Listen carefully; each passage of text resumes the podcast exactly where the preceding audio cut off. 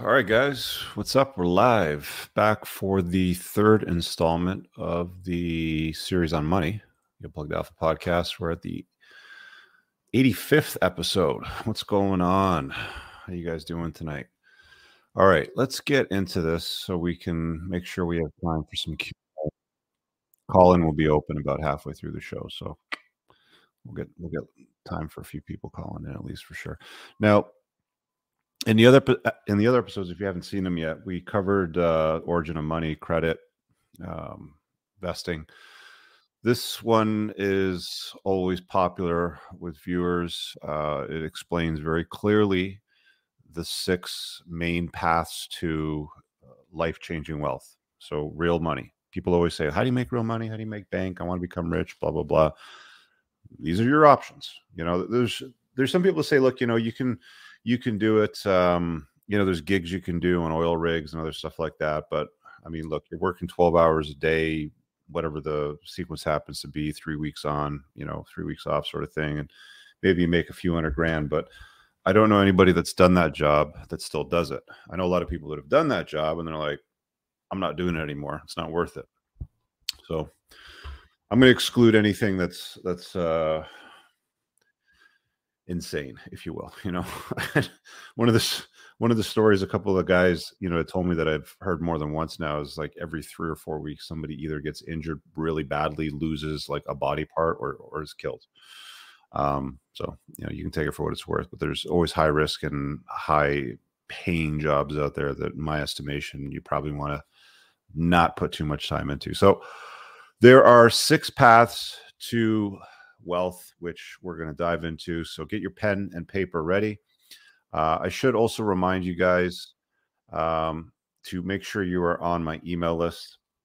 The School of Entrepreneurship will be opening for enrollment uh, next Monday. I think it's May 1st um, for the enrollment period, which will close around uh, Saturday, I believe, which I think is the 6th, something like that. Yeah. Uh, and then I'm away the week after that. I'm on a hog hunt with some friends. So, path number one, let's begin C suite jobs. Um, there are only so many C suite jobs that are available out there. If you're not familiar with a C suite job, CEO, CTO, CFO, these are C suite jobs. There's there's lesser versions of them. Kevin, the VP of sales, for example, might make some pretty decent money, but he doesn't have a chief that's what the C stands for, for C suite. He doesn't have the C in front of his job title. Um, there's only so many of these jobs available. And if we're being honest, um, you tend to have to put on a lot of time to get to them in that industry, sometimes in that company. It's very rare that you'll, you know, you hear stories where, well, you know, Bob started out in the mailroom in, you know, 1963 and he worked his way all the way up to the CEO position. Does it happen? Yeah. Is it frequent? No, it's very infrequent. Um, but they are out there and they do make tremendous amounts of money. You have tremendous influence and power. Um, some of the richest people in the world uh, sit at C-suite, you know, positions. Uh, Tim Cook. Let's just look him up real quick here on my other screen. How much did Tim Cook make last year? Again, extreme example. Uh, Apple CEO, Securities and Exchange Commission filing that Cook's compensation target was $49 million, down from his $84 million last year. Uh, these are earnings target that include all benefits, bonuses, stock options, everything, right? So that's a that is some fat stacks of cash right there. Again, uh, very few of these jobs are available. They do pay immense amounts of money and uh, you're gonna have to find ways to wiggle into them right? You know if you want if that's what you want you want to be the big boss of the big company. Um, it's not often the founder that is sitting in that position is probably the other thing that i should mention. There's lots of people that have founded very successful companies that no longer sit at the head of the table uh, in fact, it seems like the lifespan of a founder might be less than 10 to 20 years. 20 years is pretty extreme. I think it's more on the stretch of things, but somewhere between 10 and, and 20 years seems to be the lifespan of most CEOs. They just, it's, it's, it's a shifting tide. And eventually they have to find somebody to replace them that is typically or expected to be better than them at the the task. Um, I remember the story around um, when Steve Jobs basically replaced himself with uh, I can't remember the guy's name, but they poached him from Coca Cola, I think. Um, he ended up getting pushed out of his own company that time, and then he founded uh, Next Computers, went back to Apple. You know, obviously he didn't last uh, too long after that. Uh, he got sick and died, and then Tim took over. But there you have it.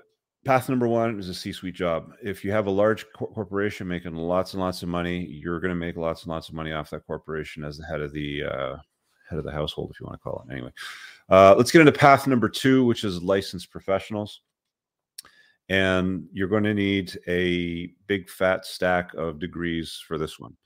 Uh, C suite jobs, you generally want to have some sort of acumen, university acumen uh, degree for something business related, but it's not necessary to have them. Um, but it does exist. Licensed professionals, we're talking about doctors, lawyers, accountants, surgeon. You've gone to school for a number of years and you're world class at your craft you can make some serious money. Several hundred thousand dollars a year can be earned as a licensed professional. If you're a top shelf lawyer, um, you can make close to a million dollars a year. Um, there's lots of partners at law firms downtown here in Toronto that I know. Uh, they're paid anywhere from five, six hundred thousand upwards of nine hundred thousand to just over a million dollars, depending on what it is they're doing, what area of law they practice in, how good they are with clients, how good they are with acquiring business for the law firm that sort of stuff. Accountants too, if you're top shelf uh, accountant, if you're a tax accountant, you know, if you deal with large transactions, basically the more money that is moving around in that space in the licensed professional area that you're working in, the the the bigger it's not the bigger piece of the pie. It's just that it's a bigger pie. So that small piece of the bigger pie that comes your way happens to be bigger in connection with that. Um, so you want to keep that in, keep that in consideration. There's there's areas of licensed professionals that don't make huge amounts of money. There's there's paralegals, for example, um, which may only make a hundred or hundred fifty thousand dollars a year. That's a licensed professional, but it but it's a lower area of of law, right? Um, so you have to consider those things. You want to look for areas that you're interested in. You know, I always ask people why they're doing something. My um, I ended up having to get a new barber because my guy, you know, switched up anyway. So this younger kid. He's taking a legal program in uh, school here. He likes law. He's asking, you know, he's asking a lot of good questions about entrepreneurship and stuff. He's got an interest. He knows what I do, and you know, I'm I'm always interested in why did you sign up for law? What kind of curriculum is there? You know, what is the typical student? You know, what's the percentage of men versus women in the program, sort of thing. Interestingly, it's it's mostly women that are taking uh, law right now, but licensed professionals in path number two can make you a good deal of money provided you're willing to put up with the immense amount of time and work. Like uh, being an ER doctor, being a surgeon requires a lot of stress, precision, long hours. Law is ridiculous long hours. Um, lawyers, especially if you're a junior lawyer and you're ascending the ranks and you want to make your way up to partner, um, it's not uncommon to work several like 20 hour days in a row especially if you have contracts and deals to get done. Uh, it wasn't uncommon when I was uh, engaged. My ex-wife just before was a lawyer. I get a call eleven o'clock at night. Hey, what are you doing? Uh, I'm going to bed. Well, you know, what are you up to? Well, I got to get this big corporate merger deal. Blah blah blah done. My dinner just came. It's like, it's insane. The amount of the amount of time and hours and the total amount of responsibility that that, that comes with the uh, prestige of being a you know you've got your mahogany framed degrees with your name the university of whatever and you know whatever county or, or city or, or state. People people like that but it's i don't know too many very successful lawyers that stay in the field without breaking down at some point if you know what i'm saying. Um i have i have a business partner in one of the fields that i'm in and he's he's a licensed lawyer, but he doesn't practice law on a day to day basis. But he uses his experience in law in his business ventures, and it actually makes him a better entrepreneur. So it's funny because I have a good friend of mine down in the states. Um, he may even be watching this. He's he's part of my business for him, but he, he's a um, he's an entrepreneur. He's a licensed doctor. Um, and I've asked him, you know, before I said, you know, do you see yourself as a doctor first, or do you see yourself as an entrepreneur first? And the answer was entrepreneur.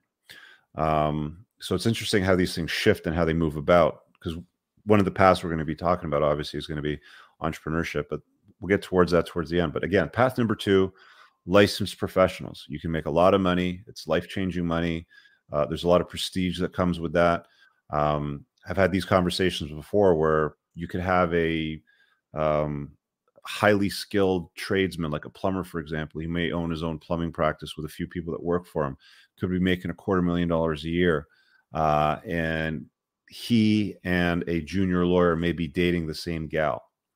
And if the gal sees a junior lawyer who might might only be making eighty, ninety thousand dollars a year, depending on what firm he's with, but a lot less money as more prestigious and more uh, valuable to bring home to Thanksgiving and introduce to the family, the prestige of that position has some value uh, out there in the world as well too. Uh, not to discount, you know, the great guys out there that do work with their hands. It's just, you know, licensed professionals can make quite a bit of money later on down the road once they've put in the time and, you know, earn their stripes. But it also comes with a certain degree of respect and prestige, right? Uh, path number three is a person of influence. Um, I've used other terms for this before. I think a person of influence is probably the best way to umbrella code it because you might bring in other people of influ- people of influence as well uh, under that description. But when I was a kid, a person of influence would have been um, a musical artist, an actor. You know, when I was a kid, I'd watch uh, you know the first Tom Cruise movie, uh, Top Gun. You know, the original one, like the OG even the new one's great too. But you know that would be considered a, a person of influence. Uh, to me, a guy like James Hetfield, the lead singer of Metallica, was a person of influence. Right today, you can expand that quite broadly to anybody that has any influence on any platform because there's quite legitimately nobodies five years ago that are now considered people of influence. Even two or three years ago, could be considered a person of influence because they've got I don't know, million subscribers on YouTube. They've got uh, 10 million followers on some other social media platform. Um, even even that uh, fruitcake on um, you know social media is getting a lot of attention over the last uh, several months. Dylan Mulvaney, the guy that dresses up as a girl and you know says that he's a girl. Day number 81 of being a girl, and now you've got all these brands using him to promote their products and services because he brings attention when you command the attention of an audience, that is a a, a position of value that allows you to earn. Um, so it's not just having influence and being influential. A lot of that, by the way, is very attractive to women when it comes to dating on a sexual marketplace, you know, with attraction stuff like that. But you also have the ability to earn money, you know, when you when you command an audience. If if you're an artist and you you know produce a uh, musical piece or an album or something like that and people buy it or they download it from itunes or whatever you're a person of influence you know you influence culture. Uh, lizzo influences culture you know she's she's trying to convince people right now that uh, you can be beautiful at any size. In fact the size that she's at is more beautiful than probably the size that a healthy fit person is it's a health influencer is today. Uh, person of influence has a large umbrella but again life changing money. There's all kinds of videos on YouTube with, um, you know, people that have substantial audiences, two, three, four, five million, you know, followers um, that will make videos like how much money I make on YouTube, sort of thing. And it's like, you know, you'd be surprised to learn. You know, like some of them just in ad revenue alone can make seven, eight, ten thousand dollars a day if they're getting enough views. Um, having having influence eh, has is a term that's expanded beyond just selling albums or tickets to the movie theater at a box office launch now. Uh, legitimately, we've seen people like The Rock, Dwayne Johnson, collaborate with social media influencers because their audience is almost as big, if not in some cases, might be even bigger. So it is it is a path to wealth, and it is in some cases it is not that difficult a path to wealth because people are, aren't very bright if we're being honest people are pretty stupid in in general maybe the iqs are lowering i don't know but based on people's voting patterns, which tells me, I mean, you know, you look at Canadians. I live in Canada. Look who our prime minister is that they keep voting in. We've got this Muppet who's going to be leading our country for another couple of years still until 2025. Um, that's that's that's the level of intelligence. So you don't actually have to be a talented musician anymore. In fact, I would argue music today sucks in comparison to the music that I grew up on. Uh, even even the music in the 70s, um, you know, the golden era of rock and roll. You know, if you talk about bands like Led Zeppelin with John Bonham on the drums, right? Phenomenal, phenomenal. You know, today people just like, you know, you get these Lizzos of the world that get the attention and you know the interest of the youth, uh, you know, of brands even and brand deals. Uh, so you don't have to be incredibly talented anymore. In fact, it's not even a requirement as it used to be. And because there's no gatekeepers, which used to exist, by the way, you know, you you would need the permission of a gatekeeper to put out an album, to write a book. Um, today, anybody can write a book. Any le- legitimately, anybody can write a bunch of words, uh, format it correctly so that it can be uploaded on Amazon, and you can publish your own book. Will it sell? Probably not if you don't have an audience or you don't have any influential reach, but anybody can publish a book. So, gatekeepers for video production, me and you watching right now would press the exact same upload button on YouTube if you're publishing video. I use Stream StreamYard to broadcast. Me and you could broadcast simultaneously and just go go live. I push the exact same button that anybody else does. Right? It's just the gatekeepers have been completely removed. So being of some influence can, you know, make life changing money for you. You know, we've seen lots and lots of people that have done it in the past. And again, you don't have to be talented, you don't have to be good. You know, uh, you don't have to be a good man or even be good at being a man. You know, there's a lot of nefarious actors out there that create massive influence out of people that follow them. So you know the removal of the gatekeeper is good and bad. It's you know it's good in the sense that anybody can do it. You don't need anybody's permission to go and produce music on um, any streaming platform or video or publish a book. Gatekeep- gatekeepers are gone. Poof. See you later. So you're going to get a lot more traffic but you're also going to get a lot of fruitcakes as well too. Let's go on to path number four. Uh, very high ticket sales. So you generally get a commission when you sell stuff um, if you like, when I was a teenager, I used to work at a stereo store. Um, the, the chain went out of business decades ago, but it was a cool job for a teenager. I, you know, I loved going in there and setting up stereos and you know, like the surround sounds and the Dolby and all that sort of stuff. And we had these big 12 inch laser discs. And I remember going in there on Saturdays and we throw in Pink Floyd, Delicate Sound of Thunder, and you know, you just pound it out. People would come into the store and they buy TVs and VCRs and stereo speakers and stuff like that was a lot of fun. And I would get paid commission for every sale. So, but I mean, if you're selling like a four hundred dollar, you know, tape deck or a CD player or VCR or something like that, you weren't making a lot of money. It was a few bucks here and there, but it would pile up, and you'd get a little bit of bonus and you know, like on top of your salary. Uh, but very high ticket sales again is a percentage of the purchase price of the item. You sell a twenty million dollar house, and your agent commission is two and a half percent that's fat stacks of cash. Uh, you sell a two hundred million dollar yacht, you're you've got a percentage of that. That's fat stacks of cash. You sell a private jet to a successful uh, person of influence, let's say, you got a percentage of that. Fat stacks of cash. If if you like sales and you enjoy sales, I strongly encourage you to get into high ticket sales as fast as you can. Um, if you start out selling cars instead of say, selling Kias, get a job selling McLarens or Ferraris or Lamborghinis or Range Rover or Jet, like higher, you know, higher, more more premium brands, if you will.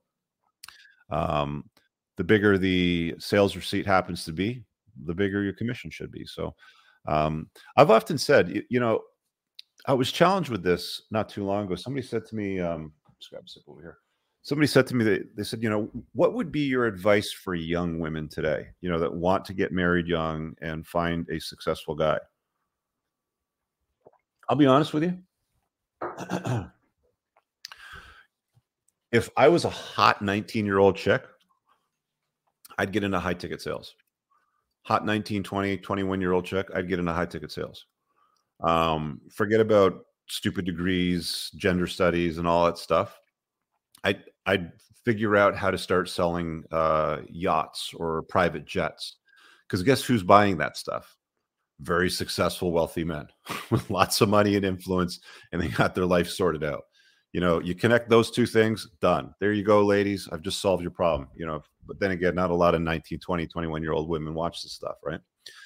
Um, path number five STEM science technology engineering math. These are these are kind of the more geeky you, you know uh, fields but they make a lot of money too. Um, the FAANG companies uh, what are they? Facebook amazon you know that you know that group you know the, the silicon valley sort of uh, crowd where they program they code you know they're engineers or software engineers stuff like that. I've had several calls with guys getting divorced you guys know that I do private consults. My rate's high. So, I mean, it's high just so I don't fully book my time, obviously. But a lot of the time when I'm talking to these guys, it's like you get the successful engineer. He's married for two, three years. Sometimes they come from, um, you know, Asia or India, you know, for example, and then they're working for Facebook or Amazon. They're making fat stacks of cash, seven hundred, eight hundred thousand dollars a year, plus whatever options they can get out of it and any other benefits and you know they're working crazy hours but they're making loads and loads of money. Um, you know the questions that i always ask people when they're when they're going through the divorce grinders all right well what do you do for a living? What did you make last year? You know what does your wife do living? What did she make last year? So i get all this information you know that's how i've been able to compile a lot of this information that i'm able to provide to you guys in uh, podcasts and, and stuff like this but stem jobs can pay very very well if you select the right one. If you get something you know that's a useless degree that's not pay you at least a few hundred thousand, half a mil a year uh, doesn't have growth room, you're not going to make it there. But there's some that pay very, like incredibly well. There was another guy that I talked to at one point that was making 1.2 million dollars engineering. He, he was, um, what do they call them? Uh, tech leads or lead techs or something like that. You know, running a team of guys, huge amounts of money. So you know, there's that to consider. But again, it's it's it's not it's not as prestigious it's not as uh, influential, and a lot of the times, I think a lot of these guys get a bit of a bad rap, and some of it comes, you know, with the amount of focus and intensity they have to put in their lives and their jobs and their training to, you know, make all that money to, you know, do all that stuff in the hours. But it is what it is. But yeah, you know, you can make some serious amounts of money. Um, let me grab super chat right here and I'll go to number six in a second. How can I reinvent myself from being a loser without changing where I live? I'll tell you what, uh, Lemire, you call in when I drop the link to ask questions. All right. I'll put you up first. I'll put you at the front of the line and we'll dive into that one. Um, path number six entrepreneurship. Now, this is by far my favorite path, and this can combine with other paths as well. Like you can combine path six, which is entrepreneurship, with path number three, for example, a personal influence uh, you can be an entrepreneur and also be an influential person out there as well that also has other opportunities too. So some of these you know can blend up a little bit. But entrepreneurship as a whole in my estimation aside from one of these fruitcakes can some sometimes ascend the ranks of influence very very quickly within a few years i think entrepreneurship is one of those other things that you can make lots of money very quickly within a few years if you tackle it correctly. Okay? I'm going to say that again if you do it the right way, you can make lots of money, have lots of freedom, and lots of control over your life. Um, I think all of these items that I've, all of these paths that I've presented to you, and I'm going to be adding a chapter in my book on on on the follow up book on these six paths and get into detail with some with some strong examples. So it's in at least paper form. It's in written form because who the hell knows what happens to the internet, my channel in the future. But I'll make sure that I put a chapter in the book on this, expanding on a little bit further. But entrepreneurship, in my estimation, is the best path. It is a path that I chose. Uh, C-suite job. I worked in the credit and collection industry. I worked for one of um, Canada's largest collection agencies, and I think the world's definitely top four or five. It was huge. Uh, they got bought out I think halfway through the term that I was working there, we had mentorship, we had monthly meeting, like fully structured, hundreds and hundreds of employees. Um, but there was only one CEO. I had the opportunity to mentor with the CEO, And I came to the realization the amount of work, and he was old too. He was like well into his 60s. I think he was in his early 60s or something like that. Uh, you come to the realization that there's a lot of people out there that would like to have that job or maybe trying to compete for it. And even in the management rank, there was probably, you know, we would have monthly meetings and probably easily 14, 15 between the VPs, the president, and, you know, the managers of each department, about 14, 15 people at each table. And each one of these guys was swinging dick, trying to, you know, vying for the top position of the company, you know, try to prove themselves. So, you know, you're doing a lot of chasing on that one. And I don't th- think, with the exception of one guy that actually made it to a, C-suite job in the states, um, you know, got hired down there. It was actually it was actually my boss at the time. Um, he was the same guy that I talk about in the chapter of my book. You know, um, hire slowly, fire quickly, sort of stuff. You know, within those notions. But he did he did well for himself. The other guys, nothing. You know, just same thing, you know, just moved to another company, manager sort of thing. So they don't ascend very, very easily.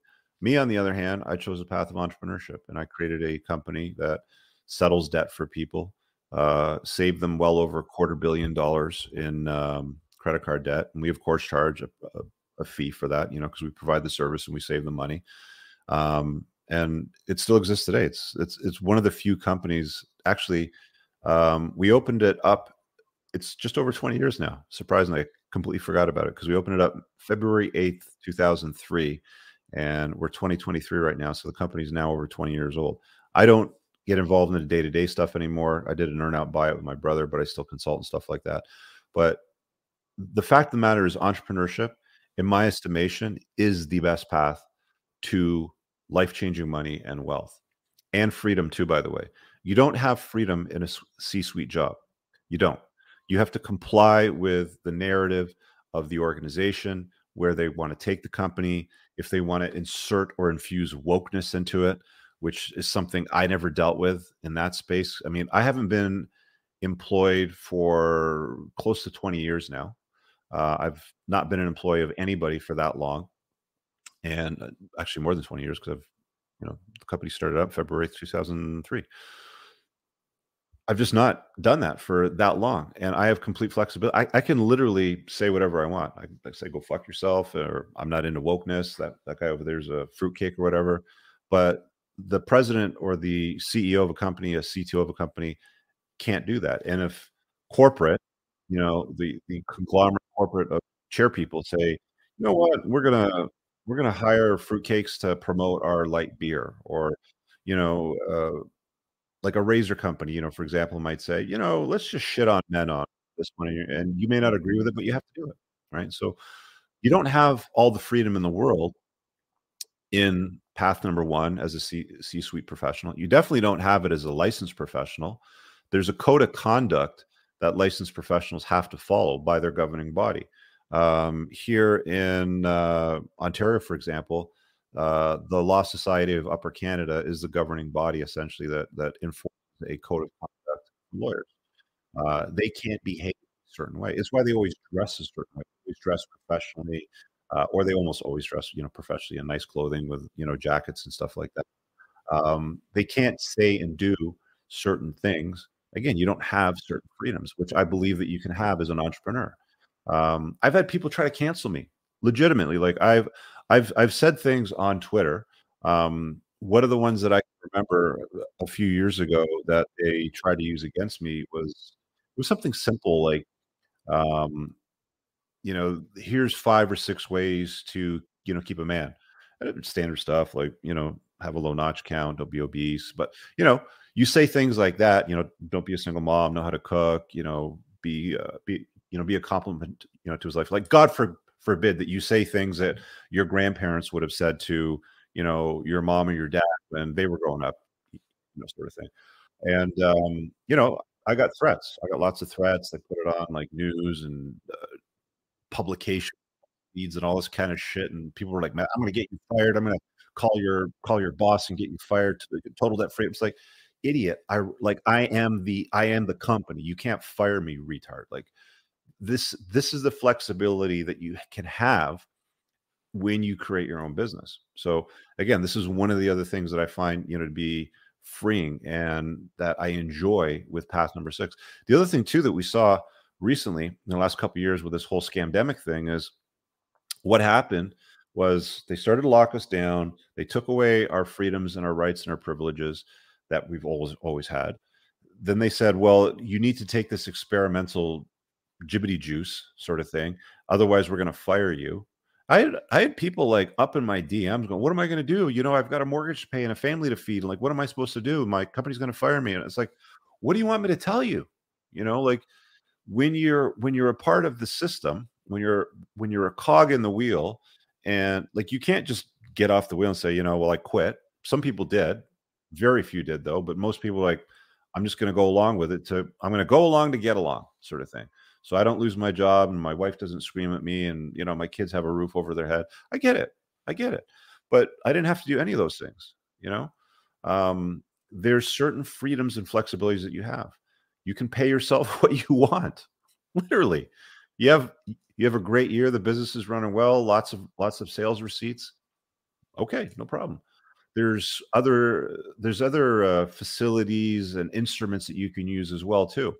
Um, not as many in Canada as there are in the United States, but tax write-offs, uh, things that you can expense, um, ways to move money from a company to a hold co to a family trust to like there's all these different uh, instruments that you can use that licensed legal professionals or licensed accountants by the way will help you maneuver and as they maneuver them around they also take a percentage of that because that's what they do to earn their money but as an entrepreneur you can do all those things if if you set up the business correctly so that so there's two kinds of businesses most people don't know this right there's there's only really two different kinds of businesses.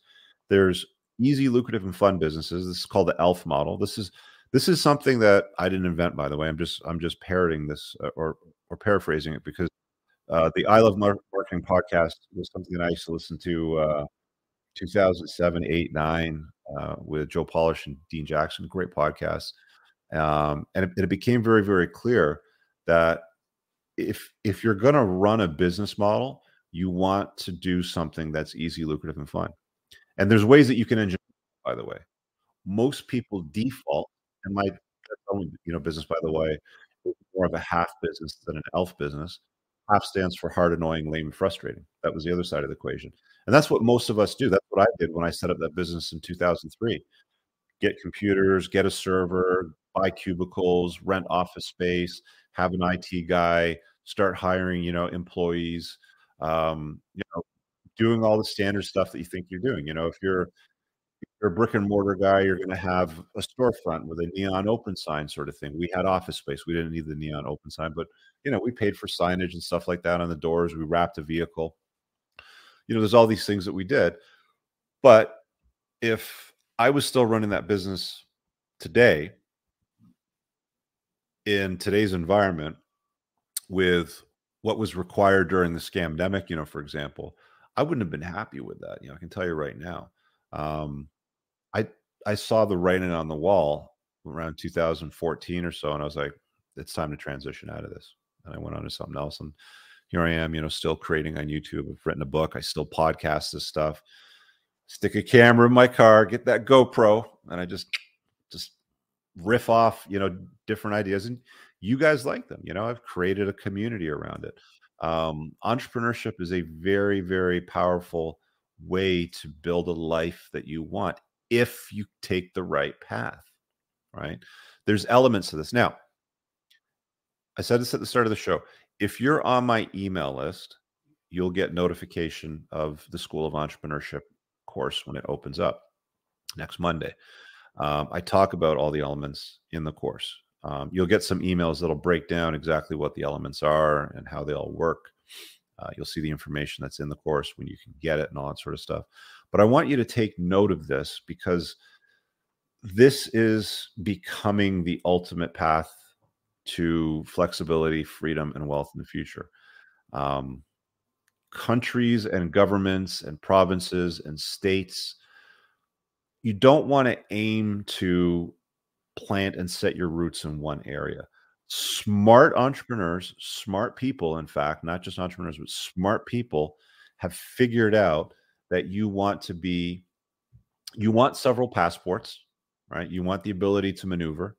Uh, you don't own your passport, by the way. If Justin Trudeau says, "Hey, Rich, screw you. I'm going to take I'm going to take away your passport," it's his to take away. It's not mine. Doesn't matter. It's got my picture in it that I paid for it. That I stood in the lineup for four fucking hours to get the damn thing. It's not mine. You can take it away.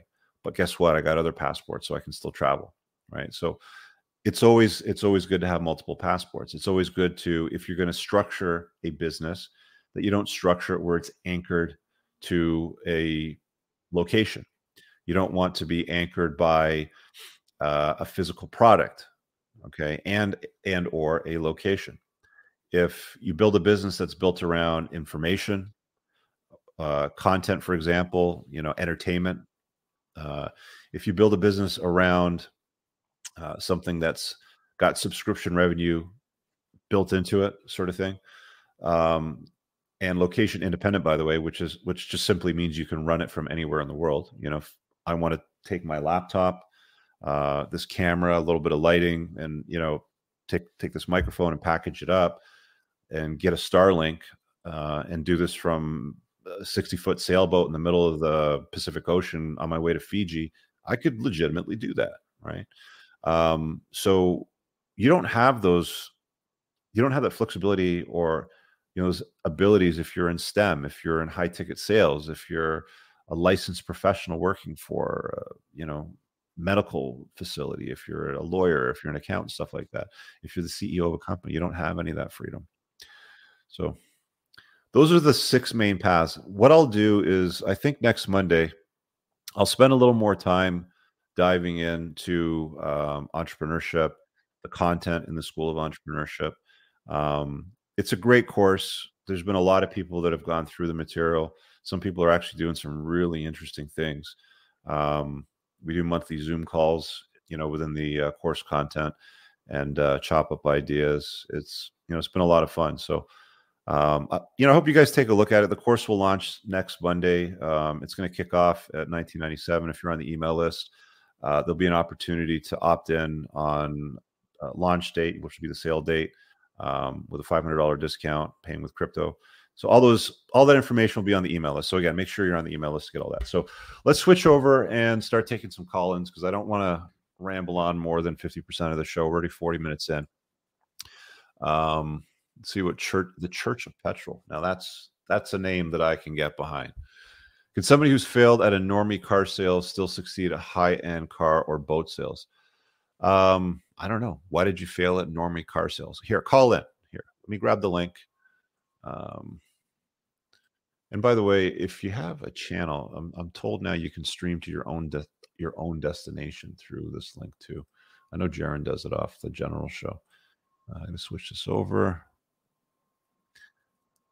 and let's go here. Okay, so call in and ask a question. So that's the StreamYard link. I'm posting that to YouTube only. So make sure you head over to YouTube if you want to get that link, and I'll pin it up to the top. Um, and we'll get into some Q and A. Uh, yeah, Chris has the course. Thank you kindly, Chris. He highly recommends it. Um, one of the problems with a job job job is in my estimate in my estimation it's an acronym. Uh, it doesn't mean you have a job it stands for just over broke. Job stands for just over broke. I'm to stand up so we can switch over to call-ins over here. Uh, so this mic up here a little bit again, the link is there. You guys can uh, drop in and hop in with that. Um, yeah, I'll, I'll I'll break it down a little bit further for you guys next Monday with the um, with the next cast that I do. Uh, providing I don't get my ass handed to me this Saturday. I'm doing my first fight this Saturday, so hopefully um, I come out of it on top. Uh, let me grab the ad reel and then we'll get into the Q&A in just one second. Where is it?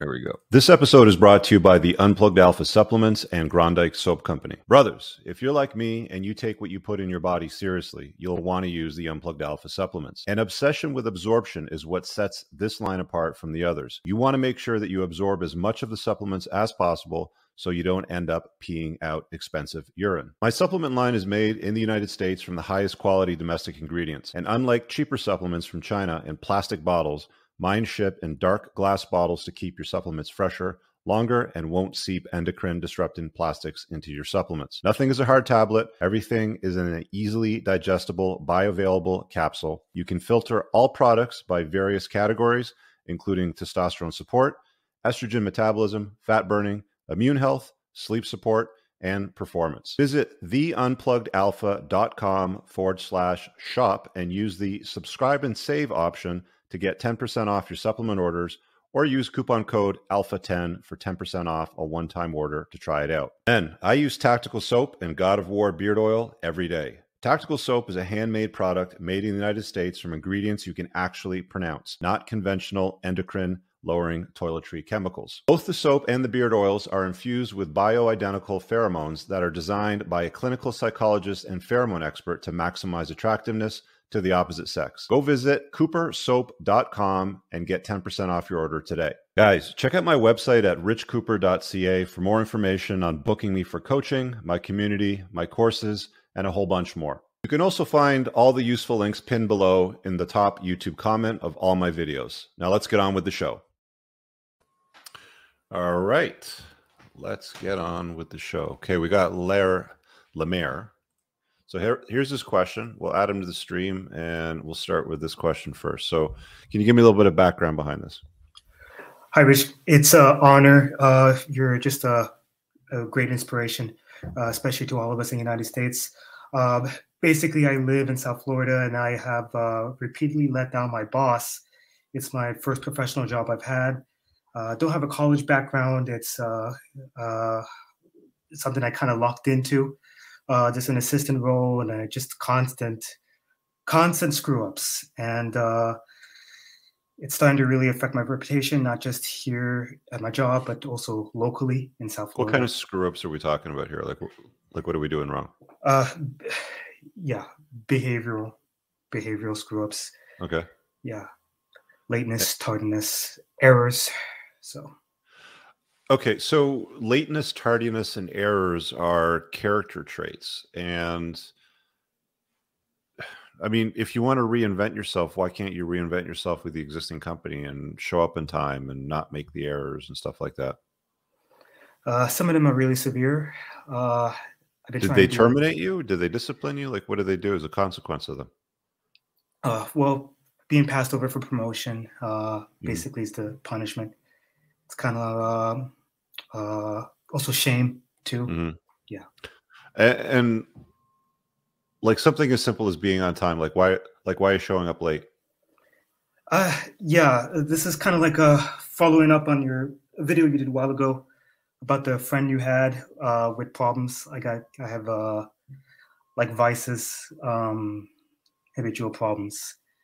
Uh, tried going to group to uh, get over it. And um, what kind of vices we're talking? Like alcohol, drugs, weed? Like no, uh, no, uh, like adult material online. That's porn. Okay. Yeah. So you're showing up late to work because of porn. Yeah, nervousness and that pretty much. Yeah, yeah. yeah. Well, look, man. I mean, this is going to follow you wherever you go. You, you know, until you deal with this. This this um like as somebody that's been an employer uh you know whether i was an employee at a company as a manager or when i was running my own company as an entrepreneur um tardiness to me is disrespectful. Like um whenever I set a time, like I'm, you guys probably noticed if you've watched me for a while, I, I, I almost always kick off my show when it's scheduled for, right? And if I can't kick off my show for the scheduled time, I usually pull push it back like, you know, ten or fifteen minutes, and it might be because my guest is late or my computer's fucked up and I got to reboot or something like that. But uh, like I learned this lesson as a young man because, and I'll tell you the story. Um, I didn't have any respect for my dad's time. And we used to go to the mall when I was in elementary school and he would go get the groceries and he said, you know, I'll be done in 25 minutes. Meet me here at the exit in 25 minutes. And I would go down to the arcade and I play video games. Um, and one time, you know, I don't know, I was probably doing well in the video game and I didn't want to lose my score and I kept playing and I was late.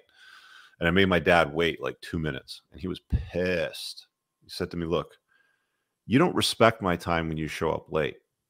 In future, there's going to be a penalty if you're ever late again. I'm going to charge you 25 cents for every whatever it was, like 30 seconds or a minute or something like that.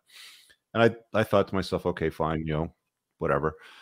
Next time that I was late, he charged me. I was I was never late again after that because there was a financial penalty. You know, there's a consequence to that and that was over a video game. It, like video games are just as addictive as anything else, right? Like there's a reason why we sit in front of our screens doing this shit for fucking hours at a time, you know, getting to the next level because we're addicted to that shit because it draws you in. It's like, oh, I can level up, I can get better armor, I can get more whatever. And it's like, you know, this whole path to leveling up in a pretend world when we should be leveling up in real life.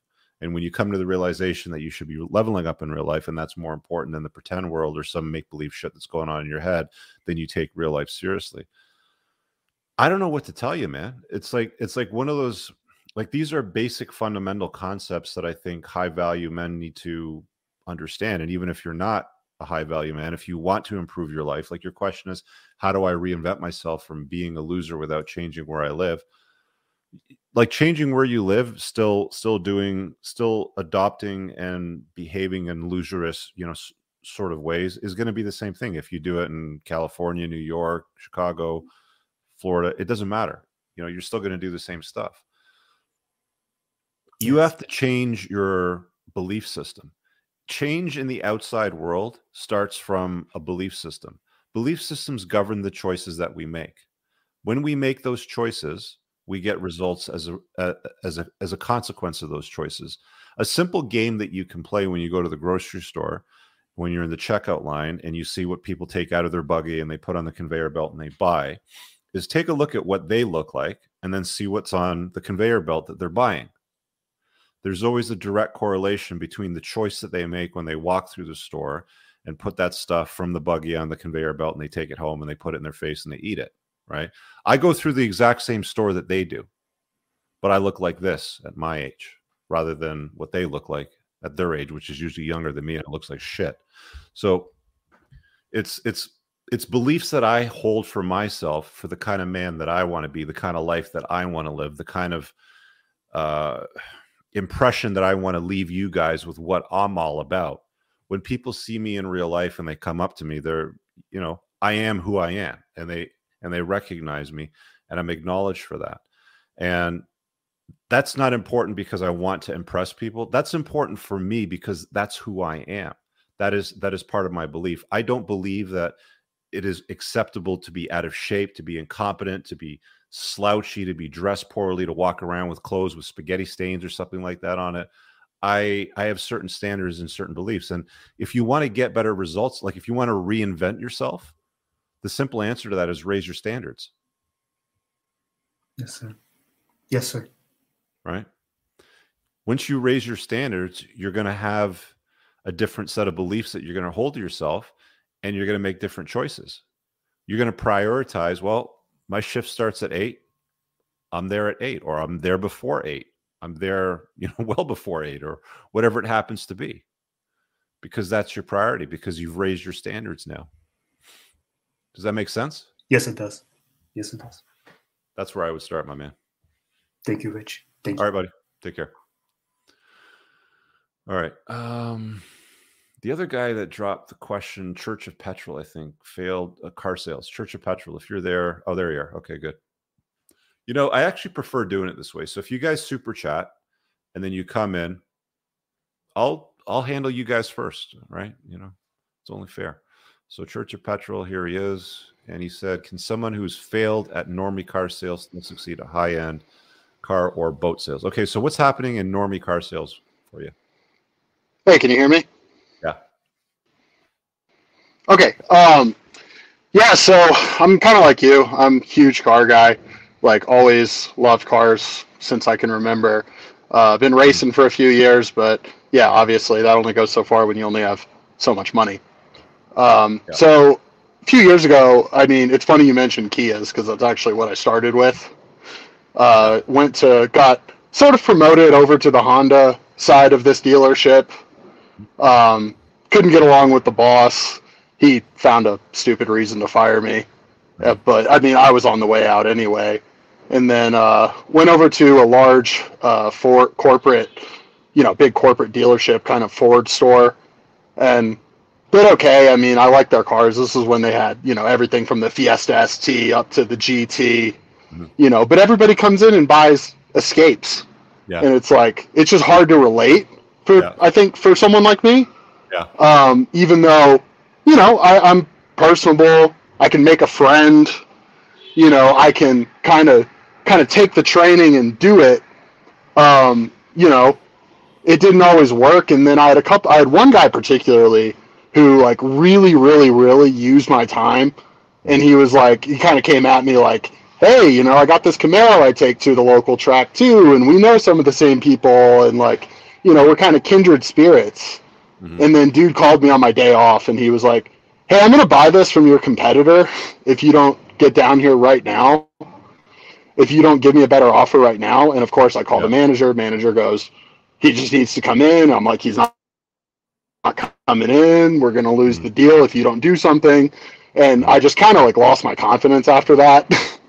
so um, I've just I have a unique opportunity in my life to kind of change career, ch- kind of change careers. Um, Are so you- and like have like good a with, like are you good with stats and data like around the vehicle like are you the kind of guy that knows the compression ratio of a 1990 ford mustang gt probably about eight to one, isn't it? No, I don't know. Um, 8.3 to one, sometimes. hey, not too not too not too bad. Um, Um, yeah, so N- so the reason why I say that is a lot of the times when you get into high end car sales, you know, for example, like exotic cars, um, I want to know, like, I already know a lot about cars anyway because I'll sit there and I'll research the shit out of a car, like, like that's just me. Like, I'm already. I've already been shopping for my next car and I'm researching the shit out of anything that I'm that I'm contemplating right now. So when I go to the dealer, like I was looking at a car the other day, right? And I'm looking at this car, and you know, I say to the salesperson, I say, you know, is this the one with the with the air suspension, right? And they don't know the answer to that, or they or they kind of bullshit their way through it. I'm the kind of guy that's like, you know what, fuck these guys. I don't want to buy it from this person. I'm going to find somebody else to buy it from that actually knows what they're talking about, right? And a lot of my friends are the same way. You know, when they're when they're looking at high high price point things or you know high price point cars or exotic cars. I don't know about boats because I've never bought a boat. I I just have a boat club membership, so I just I don't want to deal with the boat ownership shit. I just want to show up, pay a monthly fee, and just drive the boat and drop it off. Be like, here, you guys deal with the fucking hole in the water sort of thing. So you might want to take a stab at it, man. You know, find a brand that you like that you're familiar with, and just go into the sales manager and say, hey, man, you know, I got lots of car, you know, car sales experience. I love this brand. Um, you know, whatever, you know, I've got some experience with it. I've, I've got friends that own these cars. I know them like the back of my hand. I'd love to take, you, you know, I'd love for you to give me an opportunity at selling your, you know, cars to customers. Uh, but, you know, you're to have to show up looking like you're a salesman for the brand because you're a representation of the brand too, right? So, I mean, you don't want your typical Kia Ford sales guy showing up at Ferrari or McLaren trying to sell their cars looking like the Kia or Ford sales guy. You gotta you gotta look the part of what the McLaren guy or the or the Ferrari guy, you know, sales guy looks like. So you just have to sort of act as if, if you know what I mean. I, I mean, I present myself really well. Like my, even though I'm kind of, my cars are, you know, I got like my, I got an old BMW that I daily, and I got my Miata track car. My friends were always the kind of like Porsche guy, guys that are buying, you know, Boxster Spiders and, you know, GT4s and stuff. Yeah. So I think, I mean, I, I present. I mean, it's one strength I do have is that I present myself well. Yeah. Uh, but to answer your your earlier question, I definitely I don't try to. If I don't know, if you ask me a direct question, especially if I think you probably know the answer, I'm j- I'm not gonna bullshit you, man. I'm just Yeah. gonna be like, But I'm just gonna be like, no. I'll be like, no. I'm gonna no, but I can find that out for you. That's, That's how me. that's how most of the guys are. They just bullshit or they lie or they just don't know. or they don't care. Probably, probably because most people Yeah, don't think to ask, you know, stuff like that. Like you've noticed when people go into a Ford dealer, they're mostly buying, you know, escapes or something like that. Just basic, average, fucking, you know, platinum edition, whatever. You know, they don't Mhm. they, they don't care about much of the details. So take a stab at it. You know, like why not? You know, if you like cars, you have a genuine interest in it. Uh, like I, I like buying stuff from people that also have an interest in the product that I'm looking at as well too. And I think I got a friend out here. So I live in Denver, and I got a friend out here who's starting an exotic dealership. And I was at a little Yeah. car little car show a couple weekends ago, and it's kind of your standard fare, you know, some BMWs, some you know Dodges or whatever. And I look around the corner, there's a 996 GT3 RS sitting there, Mhm. and I'm like, oh my god! And my first reaction is that's probably fake. And I see, but I see the guy standing next to it. I'm like, oh, that's my that's my buddy that I haven't talked to in years. I'm like, there's no way he would have a fake one. And he and he had a Ferrari 430 next to it, and he's like, "Yeah, I'm uh, starting this dealer, starting this dealership, man." And we ended up talking about racing. He's a big, uh, he races at the Nurburgring. He figures he has the most laps of any American, and that's also a dream of mine is to race in the Nurburgring 24 hours. Mhm. So he was like, "Hey, he was like, dude, I could definitely get you a ride if you like get some like experience, like some real There racing experience here in the states." So it's kind of reinvigorated me a little bit.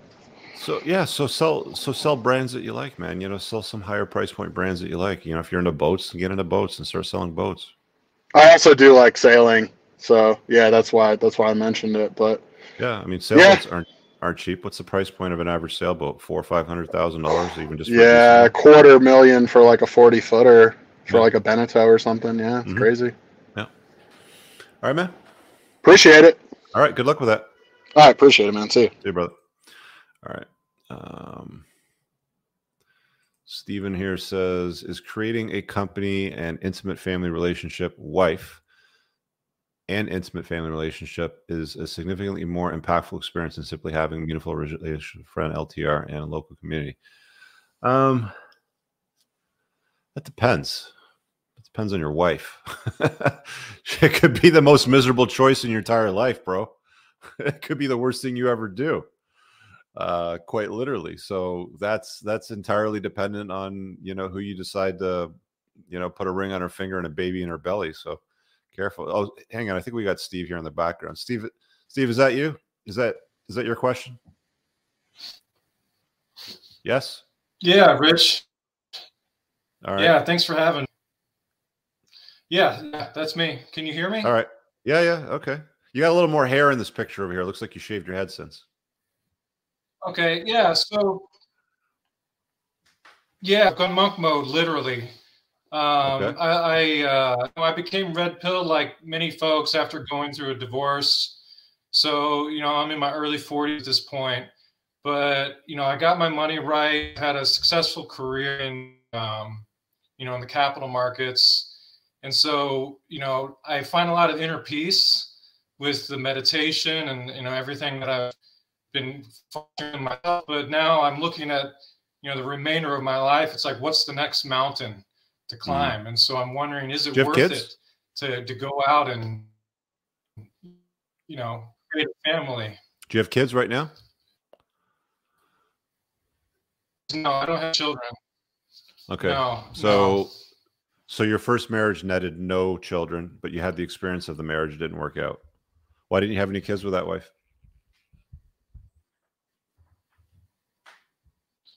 Well, when it, that's when the rubber came to the road, when it was time to, you know, have kids after married for a few years, and it was like, okay, now time to have children. That's when she decided she wanted to have a divorce and, you know, try to take my wealth from me. So Mm. um, it was a bad choice from the beginning. But uh, Yeah, well- for me, it's not something that I really have a burning desire, but it just seems what else to do because I'm not really motivated much by material things. I have, you know, I have a nice car, I have nice, I have all the things that I would want. You're not really wanting for more, but that's why I wonder if focusing on relationships is sort of the next, the next month. It's worth Let me get you just you know, to run um, that risk, to roll the dice, like you're saying, with right Steve. woman. Steve, uh, let me just stop you for a sec. Let me just get you to roll your cursor down to the bottom and hit stop cam just to kill your video feed um, because the audio keeps breaking up. I I need the audio more than I need the video, just so I can hear what you're saying. So just kill the video. There you go. All right, let's try that again. So, um, you're how old right now? I'm 41. Okay, and is kids something that you want, or is so it like I've you're made bored you're enough thinking that's the only money thing you haven't in the capital markets. You retired. I'm, I'm effective.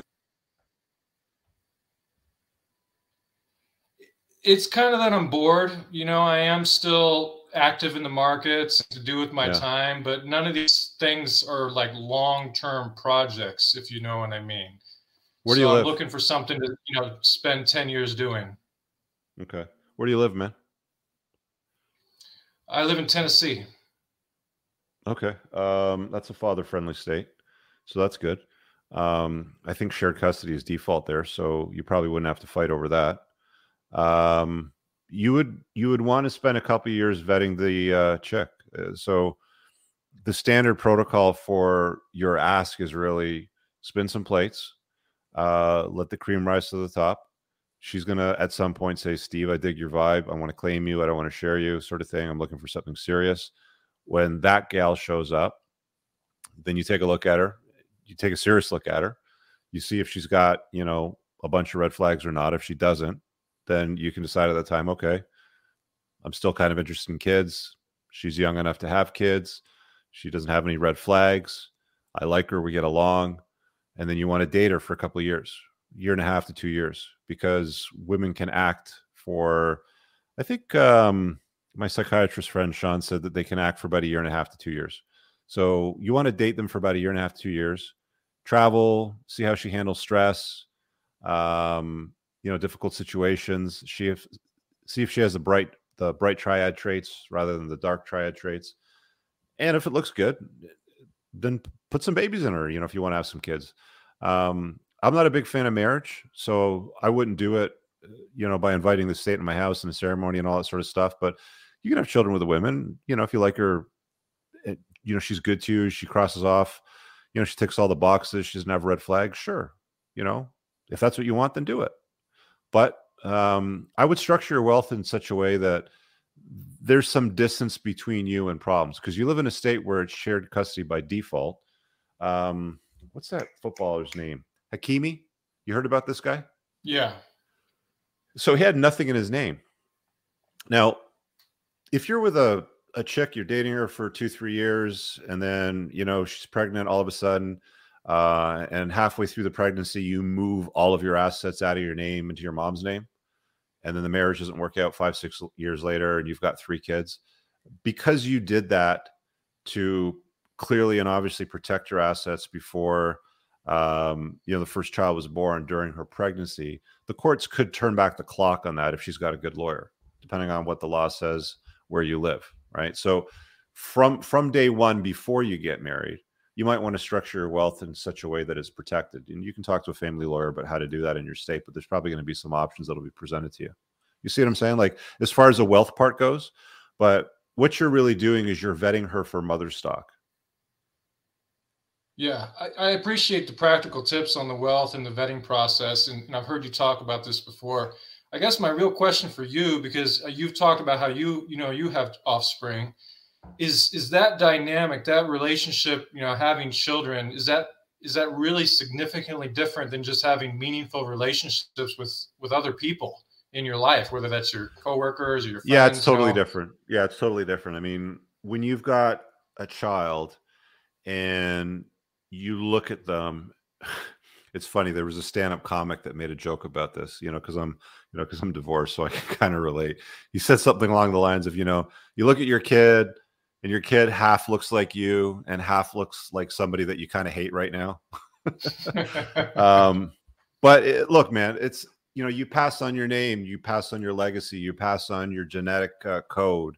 Um, it is the reason why we are on the earth to scatter seed and do this. Um, it's it's totally different from friendships. Like you'll probably find that friendships and network and community and doing stuff that you're like I love going on supercar rallies with my friends. I just love it. It's it's it's one of my favorite things to do. I I wish I could do it every day. Um, but watching a bunch of you know tween girls playing baseball, it's my duty as a father to participate in that and to do the driving around and haul the shit and you know bring kids around if I got it, sort of thing. But it's not as fun as hanging out with my friends driving, you know, in supercar rallies. Just isn't. So uh, it's just a different kind of fulfillment. You know what I mean? Yeah, I hear you. I hear what you're saying. I don't. I, unfortunately, I don't know what you. What, right, what you but mean, it. Yeah, it, but, but it is a different kind of fulfillment that you can't experience having great relationships and friendships with other guys or other communities that you're involved in that you like. It doesn't matter if it's like model building or golfing or whatever that you know that thing happens to be that you build it around. Uh, I think children are just different in that sense, and it's a moving target. Small children are wonderful um, from the age of, of, of birth to like two or three sucks. The first couple years blow, diapers, screaming all night, just sucks. Okay, and then they start to have a little bit of a character and they're fun, and you take them to the park. And from that age up to about seven, eight, nine, ten, cool. And then they kind of like move into that period where they're turning into like more of an adult, and you don't matter so much anymore. You're now a taxi service, you're an ATM, you're uh you know can i stay out over here and do this with this person? And they're looking for permission if they don't like it they get all hissy and shit like that. And then your job is to parent you know your job is to set boundaries and guidelines around that child so they have the uh, potential to, to to do something useful with their life to make you proud you know what i mean? Um so it's a lot of work and it's a lot of fighting too yeah. Okay. Well, thanks for sharing your experience, and Rich, thanks for everything you do. I really appreciate you. You're welcome, Stephen. I, uh, you know, hope you get and do whatever it is that you want that, uh, you know, fills your cup, my man. All right. The key thing is though is is don't have kids just to have kids. I'm going to tell you this, you know, be, before you go, have kids with the right woman. Make sure that you select the mother stock correctly because that will make your experience that could make your experience a fucking living nightmare, a complete hell to absolute bliss. I know I know guys that are still married to their wives, their their kids are all adults, they've got great family, everybody's wonderful sort of thing. It's rare, but it takes it takes the right man in the right masculine role to lead and the right woman to want to follow that leader, if you know what I mean, and to be a complement to his life. And uh, like there's a lot of things to contemplate. You know, if you have small kids and you've got the means, I wouldn't put them in the school system. I would homeschool them, and I would have a mother that was willing to homeschool them. So, I mean, if I could go back in a time machine and do it over again, I would certainly set a certain list of parameters and prerequisites that would need to be met if I were to ever have kids with a chick. Otherwise, she would just be for fun or she would just be for entertainment or something casual. And I'd have other chicks on the go and I'd wait for, you know, which one to like stand out and be obvious to me that would be good mother stock. Yeah. It's yeah, a lot of work. I learned that the hard way, you know, with the divorce. But yeah. I find it's it's easy to spin plates now, you know, um, but it's when I think about it realistically from a timeline perspective, you know, I'm already in my early 40s, finding good mother stock, you know, with the age gap difference, and then taking the time to vet them and so forth. Mm-hmm. I mean, this really kind of pushes it out. So I'm just wondering, you know, do I put effort into something that may that might might not have a high probability of materializing, or do I just continue to chase excellence, you know, in business and um, you know internal experience? I wouldn't chase women. I would chase excellence. And if you're dating anyway, like, is that what you're doing?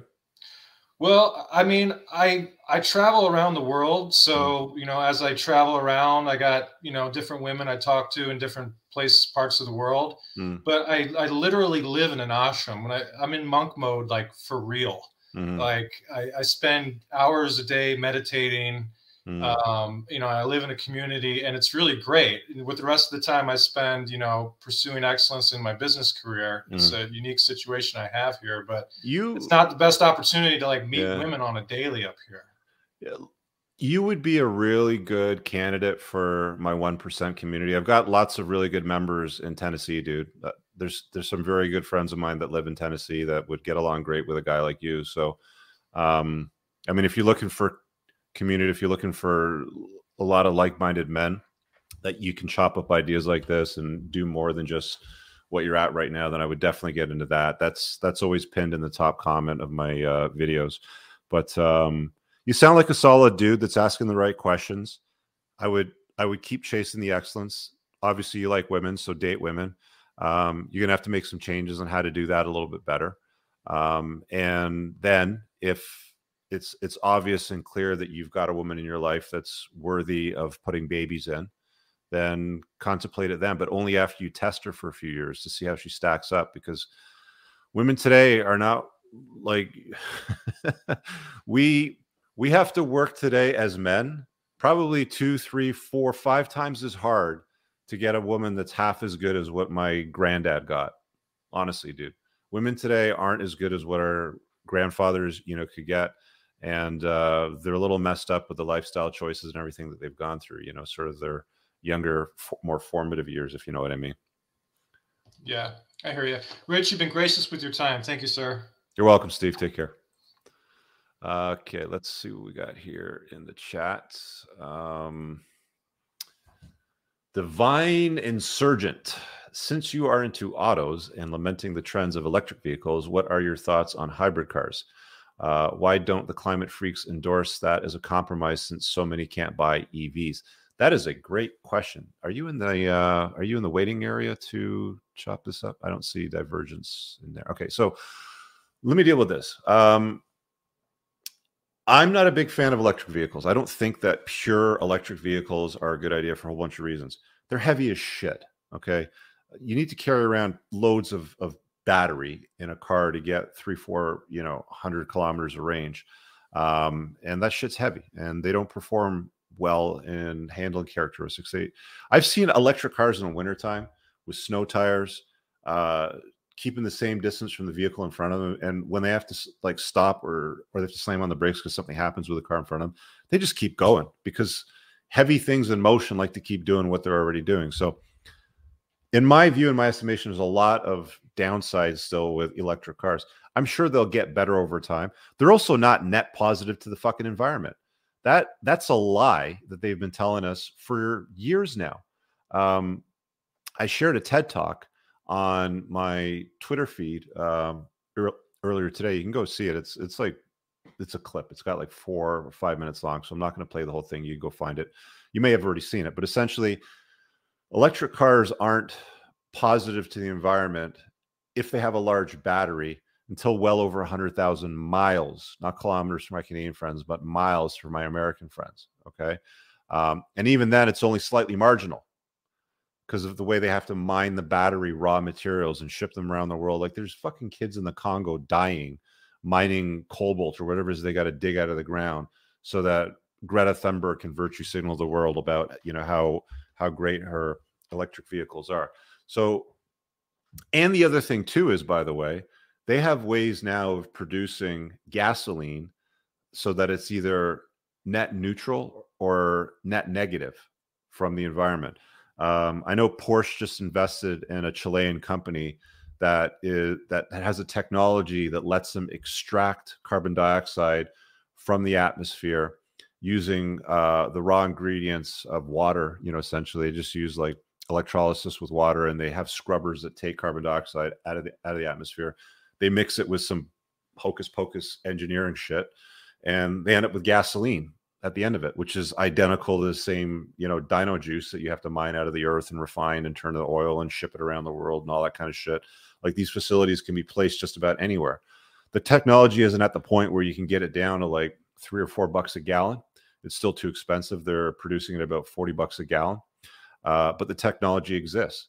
And Porsche is investing money into this because they have a lot of people with high performance 911s and those things don't break. They last forever. So these customers are going to need gas for the cars when they try to take gas away from uh, you know people with electric cars. Um, so you can actually produce gasoline uh, either as a wash by taking it out of the atmosphere because you take it out and it goes back into the atmosphere, you know, through the tailpipe. Uh, there's also net negative ways of doing it. I have a guy that bought my school of entrepreneurship that's in the Zoom calls that actually has a net negative technology that he's working on right now we were talking earlier today. Um, so these technologies exist. You don't really need battery powered cars or EVs. Um, and by the way, uh, that TED talk that is clipped there, it just talks about the manufacturing process of making the car. It doesn't talk about the source of electricity, which, by the way, is not fucking windmills and solar panels like most people think.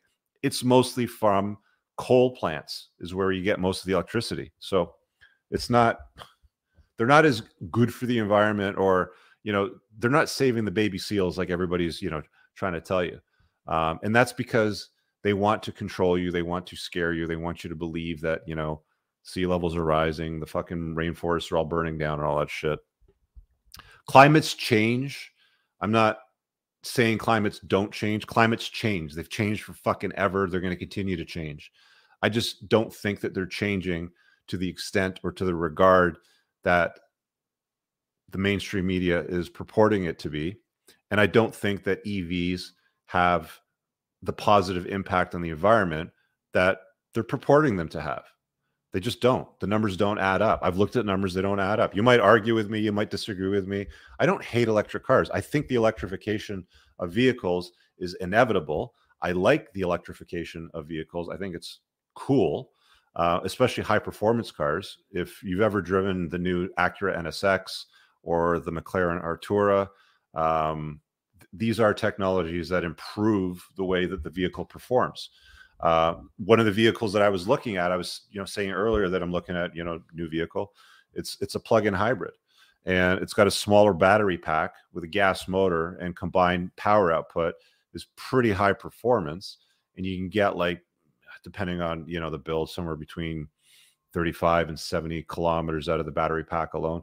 Um, there's a video that I saw on YouTube a couple weeks ago. I think Matt Farah did it, and he was talking about how you know you live in a city, you can drive through the city or out of the city, and then you your battery's you know going to be depleted. You hop on the highway, you push the charge button in the car, and as you're driving, you know, you're 70 kilometers on the highway or whatever it is, you know, the distance you got to go, it recharges the battery. You get to the next city, you got a full battery again. So I think that the that the blend of what this guy's talking about here, uh, thoughts on hybrid cars, I think that is probably the better medium of just gas or just electric because you don't need to haul around a massive heavy battery pack to get the benefit of 70 kilometers of driving before you can plug it in and charge it or charge it up with the car when you're on the highway as you're just driving with the alternator. And you don't have to deal with like gas powered cars are inefficient in the city anyway because you're stopping and going stoplight and you use a lot of gas to move the car you know to get it rolling again. Um, and electric cars or hybrid cars have the potential to recapture a lot of that energy with regenerative braking. So there's a lot of conversations around, you know, these notions of gas, electric, hybrid, you know, what do you do? Where do you go? Diesel, stuff like that. And I think personally, I think the best realistic use of it is a plug-in hybrid in today's world. Uh, but they keep telling us, oh, we got to go EVs. Sure. I mean, they're going to say what they're going to say. It is what it is. Anyway. Uh, so that's my take on that super chat. Uh, what's your opinion on walkable cities? I fucking hate cities. Uh, like, if if I could take all my shit, move into the country, buy a bunch of land, um, but I can't. You know, I've got I've got an obligation to parenting, and um, you know, when you get divorced, you generally stay where you're at, so you you can consolidate and coordinate all that sort of stuff. But if I didn't have that, um, you know, holding me back, I'm just not a fan of cities or you know walkable cities, whatever that means. I just don't like them, and they're always filled with people that vote f- for policies and shit, stupid shit that I don't like. A lot of fruitcakes in you know big cities too. So not my thing, man. Um. Anyway, you agree, you disagree. It is what it is. Here, let's go to uh, Huckleberry G. Huckleberry, what's up, buddy? Hey, Rich, how you doing tonight? Good man. What do you got for me? So I have a question about um, the process you use when evaluating uh, opportunities. Um, yeah. How do you evaluate what the highest chance of success is going to be when you're working through, you know, different opportunities you have in front of you? You're gonna have to give me some examples of the opportunities. Like, what are we talking about here? So, like, if you have a couple different career paths, like some of the ones you've talked about tonight, mm-hmm. um, you know there's two lines of thought of you know you can do anything type of mindset like anything is possible mm. but if we're being realistic you know i'm 35 like the nba ship has sailed for me like that's not going to happen mm. um but there's a lot of things that are in between those levels of what's obvious um, between you know maybe something is achievable, but what's your highest probability of success? And I was just wondering if you had any thoughts or frameworks you use uh, when evaluating opportunities for yourself. Well, the kind of opportunities that I evaluate at this point in my life would be business opportunities, investment right. opportunities. Those are the okay. sorts of things that I evaluate. So I don't evaluate jobs. I'm not employable as far as I'm concerned. Nobody could hire me. I'd, I'd probably tell my boss to fuck off within the first couple of weeks because of some stupid woke narrative. They'd want me to. They they tell me that I, that I have to put pronouns in my fucking email bio, and I tell them to eat a dick and just move on, sort of thing. So right. that's where I'm at in life, man. Um, so yeah. the sorts of opportunities that I got to evaluate are, you know, is this going to make me a lot of money? Is this going to take up a lot of my time or a little bit of my time? So you have to identify what matters to you. Okay. Yeah. So you're at an epoch now, you're at a certain chapter of your life. So what matters to you? Right. So for me, it would be, it would have to make a lot of money. It would have to take up as little of my time as possible. It would definitely have to be an elf business. So I don't want to move a physical product. I don't want to be anchored to a location. I, it, it, it can't be like real estate based. Um, I would prefer something that's subscription revenue. So you have a customer, they're paying monthly over a long period of time. Uh, you're moving digital or information product, or you're providing a service. You know, for example, I don't have to ship anything, right? Um, right. Those would be the things that I would look at at where I'm at in my stage of life if I were to consider getting involved in either an investment or a business opportunity. So you have to get clear on what matters, you know, for you, right? Because with what you're looking at right now, it's completely different with what I'm looking at. So what's a priority for me is not going to be a priority for you. It's the same thing with women, right? Like when you're 40, like the guy earlier that was talking about, hey, you know, I'm doing well in life, but I'm contemplating, you know, having kids sort of thing that's a different conversation from the 26 year old guy that I talked to last week, who's like, yeah. I don't really have a lot of experience with women. What do you think I should be doing? Here's here's what my goal is. So get clear and identify what your goal is and then make choices that are aligned with those goals. Absolutely. makes okay. sense? Makes sense. Yes, sir. All right, man. All right, appreciate it. See you, buddy. Huckleberry G. All right. Uh, I got some private chats here. I think I have time for one more. Um, let's see here. X. What should I do if I want to transition from employee to entrepreneur but haven't come up with ideas? Good question. Okay. X marks the spot. So your question here is what should I do if I want to transition from employee to entrepreneur but haven't come up with ideas that I think I could pursue full time? Can you give me a little bit of backstory on that? So, why do you want to become an entrepreneur? Yeah, it's it's, it's actually something that uh, I've always thought about, mm-hmm. but uh, I've just had a pretty rocky life. So I moved from country country to country. Okay. And so, like right now, most of my time I spend in banking, and then I moved on to digital assets. I worked for a blockchain company, and then I left mm-hmm. uh, because there were mass layoffs, and so I went back to banking. And now, okay. like, I just want to go and follow the entrepreneur path. How old are you? Thirty-five. Where do you live? Toronto. Cool. Um, what are you doing right now to cook up business ideas? Um, right now, I'm just mainly researching uh, investments, actually. So that's most of my time outside of work. I just uh, mm. research a lot of blockchain projects and see uh, where the uh, next, uh, I guess, narrative lies in the next bull run. So first of all, um, I would definitely buy my course when it launches on May 1st uh, because it answers exactly what it is you're talking about with about six hours worth of video lectures. And you also get the Zoom uh, calls for support monthly. Um, setting that aside, um, and offering you a freebie to at least give you something out of this, I would get myself a spiral. I would get something like this, maybe a little bit smaller, about half the size of that. Oops, about half the size of that from like the dollar store. Okay and keep it with you at your office, keep it in your briefcase, keep it in your car, or maybe get two or three of them and keep a pen in it. And every time you see an opportunity, something that you're interested in, okay, like you love doing something like that, you're really good at it, and you think it'll make money. So when those three things will intersect, sorry, three things, when those three things intersect, you're really good at it, you're really interested in it, like you love doing stuff like that, and it has the potential to make lots of money, business idea. Do do do do. You know, um, so you're in Toronto, so you probably remember like 30 years ago we had we had a couple of summers, or there's at least one summer. Did you live here about 30 years ago? No, not 30 years ago. Okay, well then I'll, t- I'll tell you the story from the perspective of somebody that doesn't know. But about 30 years ago, we had this problem with tractor trailers with tires coming off the tractor trailers and they would just fly off in opposite tra- traffic and go through the windshield of the car coming the other way and kill somebody. And this happened about two or three times. So whoever was maintaining these tractor trailers, they weren't torquing down the lug nuts properly and the wheels would come flying off. And I was like, well, that sucks. And there was no real solution to it. I was visiting England that summer and I noticed the tractor trailers in the UK on all the lorries, they call them lorries over there. They have these plastic little fucking things. I don't know what you know what you'd call them, but they were basically teardrop shaped. And they would just go over the lug nuts and they would point in a certain direction. And they were all pointing in the same direction when you would put them on. So if one of the lug nuts would get loose, you would see that see that point move. So it was a it was a clear visual indicator. Like you wouldn't have to go around the truck and touch all the lug nuts or torque them down. You just have to walk around and visually you could see, oh, that's loose, or a bunch of them have come loose.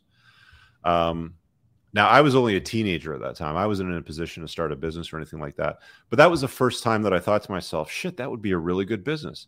And you know what? The next year, tractor trailers started having these little plastic teardrop things put on the lug nuts that would identify when they were loose. So somebody else you know, saw the exact uh, same opportunity that I did, and they brought them over. Or they had a plastic printing plant, you know, make them or whatever they uh, did.